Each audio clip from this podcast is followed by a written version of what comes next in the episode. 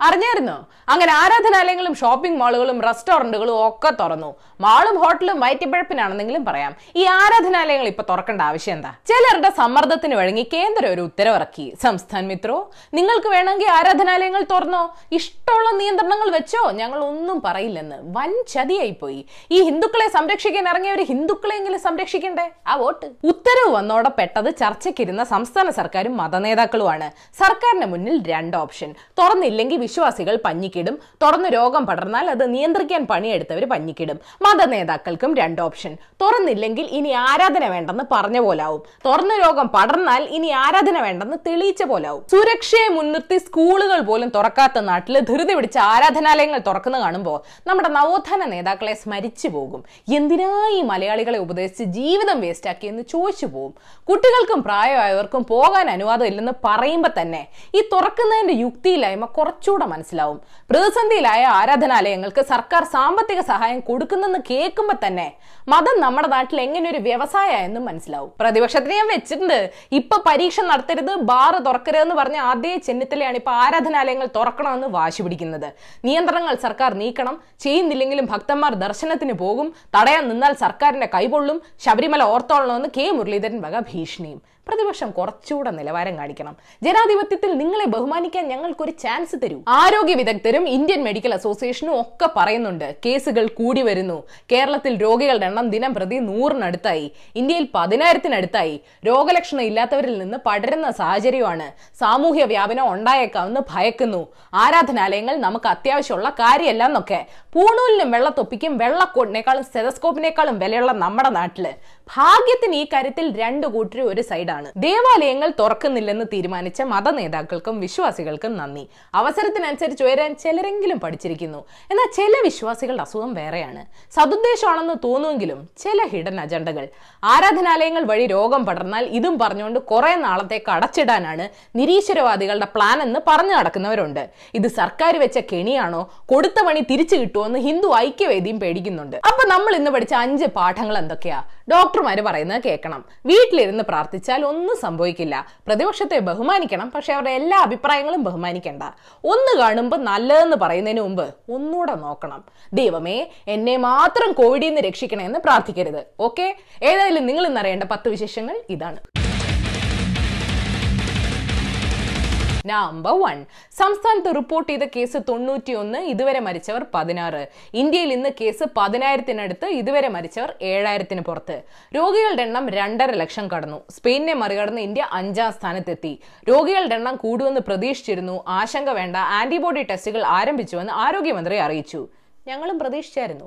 കേരളത്തിലെ രോഗികൾക്കിടയിൽ കോശങ്ങൾക്ക് ഓക്സിജൻ കിട്ടാത്ത ഹൈപ്പോക്സി എന്ന അവസ്ഥ കൂടുന്നുവെന്ന് റിപ്പോർട്ടുണ്ട്. പ്രസ് ഇൻഫർമേഷൻ ബ്യൂറോ മേധാവിക്കും രോഗം സ്ഥിരീകരിച്ചു. തലേവ നമ്പർ ടു. ലോകത്ത് കോവിഡ് രോഗികളുടെ എണ്ണം എഴുപത് ലക്ഷവും അമേരിക്കയിൽ ഇരുപത് ലക്ഷവും കടന്നു. ഒരു ലക്ഷത്തിൽ പുറത്ത് രോഗികളുള്ള പതിനഞ്ച് രാജ്യങ്ങളുണ്ട്. യു എയിൽ നിന്ന് കേരളത്തിലേക്ക് വന്നവർക്കിടയിലാണ് കൂടുതൽ കേസുകളെന്ന് റിപ്പോർട്ടുണ്ട്. ഇന്ത്യക്കകത്ത് ഇത് മഹാരാഷ്ട്രയിൽ നിന്ന് വന്നവരിലാണ്. By the by. എണ്ണത്തിൽ മഹാരാഷ്ട്ര ചൈനയെ മറികടന്നു. ഡോണ്ടു.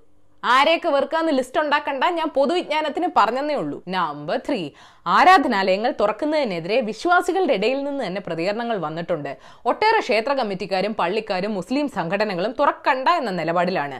ഇപ്പോൾ ക്ഷേത്രം തുറക്കുന്നത് സർക്കാരിന്റെ സാമ്പത്തിക പ്രതിസന്ധി മറികടക്കാനാണെന്ന് ഹിന്ദു ഐക്യവേദിയും ബി പറയുന്നു.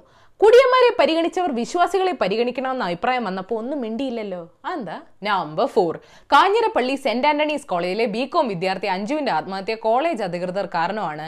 അഞ്ജുവിനെ അന്വേഷിച്ച് എന്നപ്പോൾ ഏതെങ്കിലും ആമ്പിള്ളാരുടെ കൂടെ കാണുമെന്ന് പ്രിൻസിപ്പൽ പറഞ്ഞുവെന്ന് അച്ഛൻ പറയുന്നു. ഹോൾ ടിക്കറ്റിന്റെ പിന്നിൽ പാഠഭാഗങ്ങൾ എഴുതി കോപ്പി അടിക്കാൻ നോക്കിയതിനാണ് പിടിച്ച് ശകാരിച്ചതെന്ന് കോളേജ് അധികൃതർ പറയുന്നു.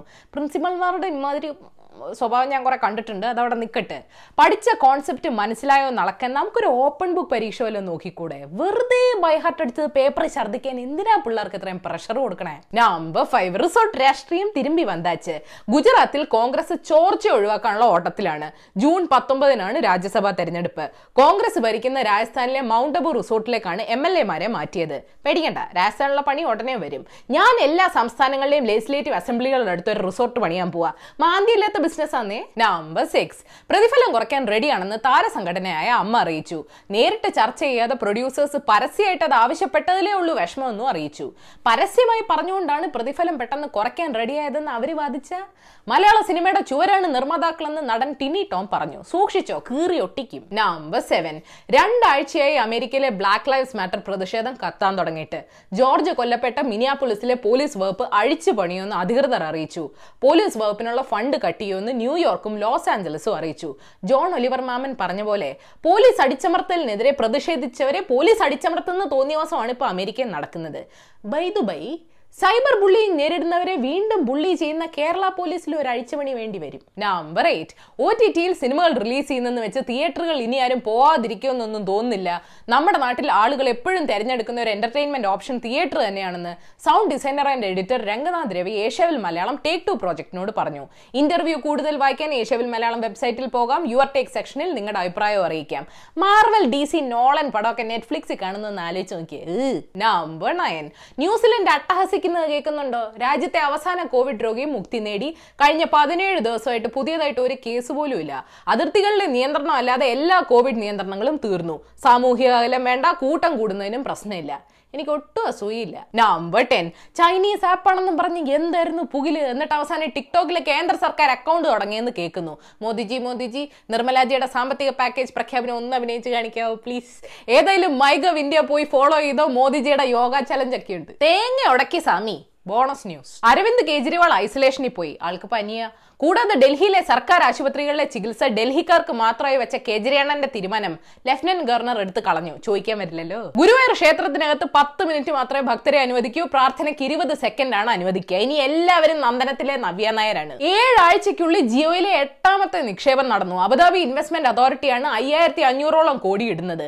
ഇങ്ങനെ പോയാൽ അവർ യോഗ ചലഞ്ച് ഇന്ത്യ മൊത്തം എത്തിക്കും. കോവിഡ് വാർഡിലും ഐ സിയുലും ജോലി നോക്കുന്ന നഴ്സുമാരുടെ ക്വാറന്റൈൻ കാലാവധി വെട്ടിക്കുറച്ചതിൽ പ്രതിഷേധിച്ച് തിരുവനന്തപുരം മെഡിക്കൽ കോളേജ് ആശുപത്രിയിലെ നഴ്സുമാർ കരിദിനം ആചരിച്ചു. നഴ്സുമാർ ഉൾപ്പെടെയുള്ള ആരോഗ്യ പ്രവർത്തകർക്ക് ക്വാറന്റീൻ ഇല്ലാത്തത് ഗുരുതരമായ വീഴ്ചയാണെന്ന് ചെന്നിത്തലജി പറഞ്ഞു. തോൽവികൾ ഏറ്റുവാങ്ങാൻ ചന്തുവിന്റെ ജീവിതം പിന്നെയും ബാക്കി. ആ ദുരഭിമാന കൊല. മൂവാറ്റുപുഴയിൽ പെങ്ങളെ പ്രേമിച്ച സുഹൃത്തിനെ ആങ്ങളെ പട്ടാപകൽ നടുറോഡിലിട്ട് വെട്ടി. അവരുടെ അടുപ്പം തടയുകയായിരുന്നു ലക്ഷ്യമെന്ന് പോലീസ് പറയുന്നു. ഇങ്ങനത്തെ ആങ്ങളമാർക്ക് പ്രേമിക്കാൻ പക്ഷെ വല്ലവന്റെ പെങ്ങളെയും വേണം. അതിലൊരു ദുരഭിമാനവും ഇല്ല. ദാവൂദ് ഇബ്രാഹിം മരിച്ചാലും ഇല്ലെങ്കിലും ഏഷ്യവിൽ Malayalam YouTube page link click ചെയ്ത് സബ്സ്ക്രൈബ് ചെയ്യണം മണി അടിക്കണം. രസകരമായ വാർത്തകൾ വായിക്കാൻ ഏഷ്യവിൽ മലയാളം വെബ്സൈറ്റ് സന്ദർശിക്കണം. ഈ വീഡിയോ ഇഷ്ടപ്പെട്ടെങ്കിൽ ലൈക്ക് ചെയ്യണം ഷെയർ ചെയ്യണം കോമൺ സെൻസിൽ നിരക്കുന്ന അഭിപ്രായങ്ങൾ താഴെ അറിയിക്കാം. തേർഡ് ഫോർ ദ ഡേ ഇത് ആരാ പറഞ്ഞെന്ന് എനിക്കറിയത്തില്ല. If your religion requires you to hate someone you need a new religion നിങ്ങളുടെ മതം ആരെങ്കിലും വെറുക്കാൻ ആവശ്യപ്പെടുന്നുണ്ടെങ്കിൽ നിങ്ങൾക്ക് പുതിയൊരു മതം ആവശ്യമാണ്.